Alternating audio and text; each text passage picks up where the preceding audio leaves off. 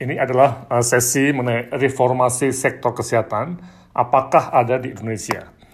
Oke, jadi kalau kita lihat ada tiga hal ya yang akan kita bahas. Yang pertama, pendekatan teoritis reformasi sektor kesehatan. Yang kedua, apakah ada reformasi kesehatan di Indonesia dan apakah di tahun 2020 atau 2021 ini akan masuk siklus baru reform.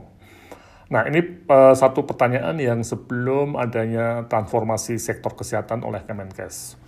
Oke, yang pertama, mari kita lihat mengenai pendekatan teoritis health sector reform yang didefinisikan sebagai sebuah uh, apa yang kita sebut sebagai perubahan yang uh, sustain ya, yang apa berkelanjutan, disengaja untuk meningkatkan efisiensi, equity dan efektivitas sektor kesehatan. Nah, ini memang ada kata sektor kesehatan atau pelayanan kesehatan, tapi kita sebut aja sebagai satu head sector reform. Nah, di dalam konteks uh, reform ini, itu ada berbagai teori klasik ya, yang sudah puluhan tahun kita lihat di mana-mana, dan ini biasanya menggunakan apa yang disebut sebagai uh, head system framework oleh WHO yang menggunakan uh, blok-blok nih, yang kita sudah melihat sistem kesehatan itu atau sektor kesehatan sudah kita pelajari di mata kuliah kebijakan dan manajemen kesehatan. Ada berbagai blok dan yang sangat penting adalah uh, tujuan ya. Tujuannya itu untuk improve health and responsiveness, uh, social and financial risk protection dan improve efisiensi dengan tadi masukkan berbagai blok tadi. Nah, metafora lainnya yang digunakan oleh uh, Harvard University dan Bank Dunia adalah uh, sebuah uh, control knobs ya, satu panel uh, knop-knop untuk mengelola reformasi sektor kesehatan yang ada lima uh, knop ya. Ini oleh uh, Roberts et al. almarhum yang pernah juga ke Indonesia untuk memberikan uh, mata kuliah ini ya. Di mana ada tombol kebijakan financing, payment, organizations, regulations, dan behavior yang mirip dengan uh, bloknya WHO itu akan Uh, mempunyai performance goals ya itu target population di mana status kesehatannya itu meningkat, customer satisfaction-nya itu membaik dan juga proteksi risiko untuk kesakitan yang katastrofik itu bisa menurun ya. Nah tentunya ada efisiensi, quality dan juga akses sebagai intermediate performance measures. Ya. Nah ini metafora ini yang menarik untuk kita lihat Oke, nah sekarang kalau kita cermati di masa tahun 2011 sampai sekarang itu ada kebijakan JKN yang fokus pada pembiayaan financing. Nah ini, jadi ini contohnya ya. Nah, pertanyaan menariknya di halaman 7, apakah dapat meningkatkan pencapaian tujuan? Nah ini, ini nanti kita akan lihat bagaimana esensi reform tadi ya. Nah, memang sulit kalau hanya satu tombol yang diubah ya. Coba Anda klik di halaman 8 ya. Nah, reformasi kesehatan itu lebih dari satu tombol kebijakan yang dikelola bersamaan. Nah, ini ini yang jadi satu isu kunci ya. Ketika bicara mengenai tadi reformasi kesehatan yang sustain ya dan purposeful ya untuk uh, meningkatkan efektivitas equity ya itu tidak hanya satu tombol yang di uh, atik ya, tapi harus dua atau tiga kalau bisa lebih ya. Memang susah untuk semuanya, termasuk yang uh, behavior ini ya. Ini juga uh, perlu kita lihat ya. Jadi intinya ketika bicara mengenai reformasi sektor kesehatan itu tidak hanya satu tombol yang diutak-atik tapi uh, banyak tombol yang dikerjakan secara purposeful ya, secara disengaja ya. Jadi tidak suatu kebetulan-kebetulan.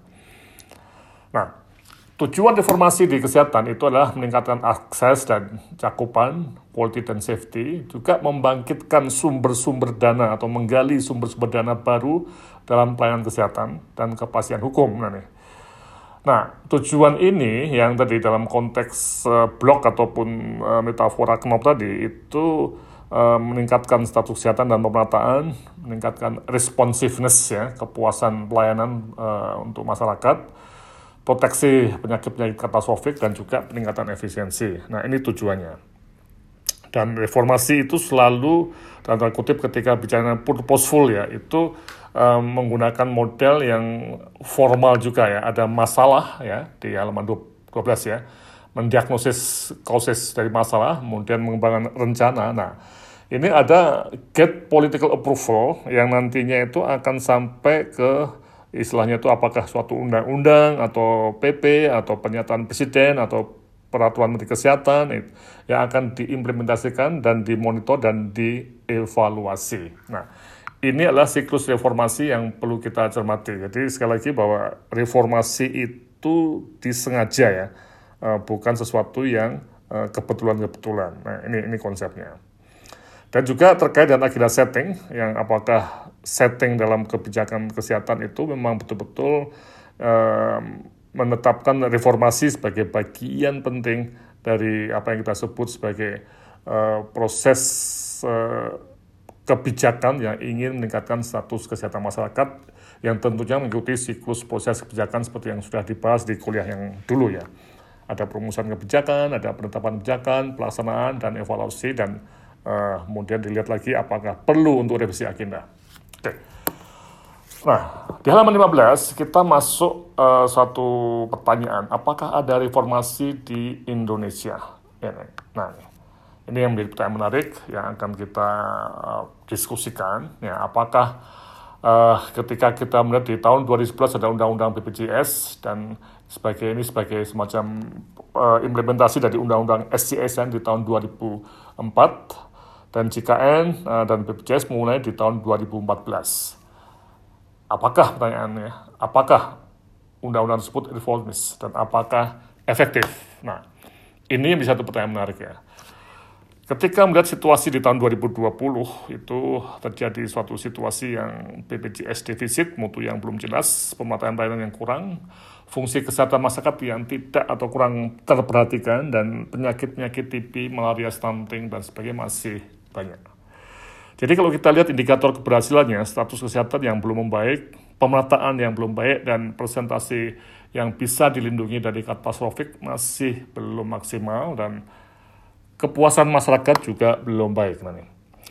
Nah, kalau kita lihat dalam tujuan reformasi kesehatan di halaman 17 itu memang uh, kita perlu melihat betul ya, apakah eh, indikator-indikator uh, terukur ini bisa kita pergunakan untuk menilai apakah ada reformasi atau apakah ada peningkatan tujuan dari uh, perbaikan di sistem kesehatan. Nah, ini indikator ukurnya memang akses dan cakupan, status kesehatan dan pemerataan. Tapi ini untuk pemerataan, uh, indikator ukurnya tidak bisa menggunakan data agregat Indonesia dengan analisis kurva Lorenz, karena kita perlu analisis penggunaan per segmen BPJS dan juga analisis per daerah. Dari sini kita akan masuk pada kelompok mana yang mendapat dana besar dari BPJS. Nah ini yang satu isu kunci ya. Ketika melihat uh, yang sering kita bahas tentang surplus dan defisit JKN per segmen, kita coba lihat halaman 20. Coba Anda klik lagi ya, halaman 21, total iuran, kemudian total iuran dan belanja PPA PPD, uh, ASN Poli dan ABRI, kemudian yang uh, pekerja informal, mau lihat ya, yang merah-merah itu adalah di halaman 24 misalnya ada uh, untuk PPPU ya itu tanda kutip defisitnya di tiap-tiap tahun yang selama uh, lima tahun pertama sekitar 62 triliun ya halaman 24 ya itu jadi besar sekali kekurangannya kemudian untuk pekerja formal itu surplus ya untuk bukan pekerja itu minus 22 uh, triliun ya selama lima tahun ya dan juga ada ketidakadilan antar daerah. Nah ini yang sering kita bahas ya di halaman 27, 28. Nah ini yang jadi satu isu kunci. Nah, di halaman 30 itu uh, dana APBN yang terbatas terpakai banyak untuk kuratif, sebagian di antaranya bisa dibayar oleh masyarakat mampu. Nah, ini jadi satu isu kunci yang sering uh, kita lihat ya. Oke, nah di halaman 31 kesimpulannya memang tujuan reformasi di kesehatan di pemerintahan itu belum tercapai, ini menurut saya ya. Nah, coba lihat di palang-palang itu ya, apakah memang benar. Nah, uh, tahun belum tercapai. Nah, ini yang satu hal yang perlu kita diskusikan. Nah, untuk itu nanti tolong Anda lihat uh, pertanyaan uh, mengapa periode antara 2011 dan 2018 sulit disebut sebagai reformasi sektor kesehatan di uh, Indonesia.